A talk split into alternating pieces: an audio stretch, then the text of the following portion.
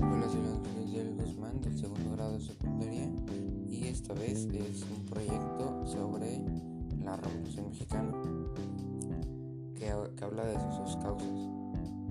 Y primero empezamos con las causas económicas, que es el latifundio. Fue sin ninguna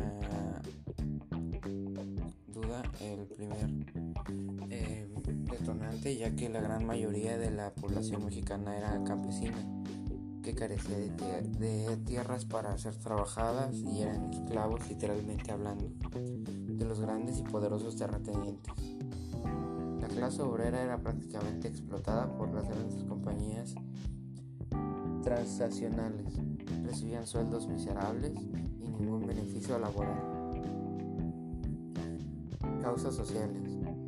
Las leyes existían eran promulgadas o solo era como intención o era, fueron hechas con intención de solo cuidar o beneficiar a los ricos y, y no había ninguna ley que existiera que pudiera defender a trabajadores o a la clase trabajadora y a los campesinos para poder este, expresar su descontento y solicitar mejoras laborales y sociales la situación de esclavitud la que, a la que eran sometidos la clase trabajadora por parte de los terratenientes y empresarios, quienes no les permitían el progreso social y para esto apostaban el alfabetismo y la miseria como metón de coacción.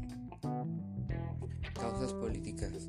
La dictadura impuesta por Porfirio Díaz, quien en 30, quien en 30 años de gobierno impuso un férreo gobierno amparado en la fuerza de las armas,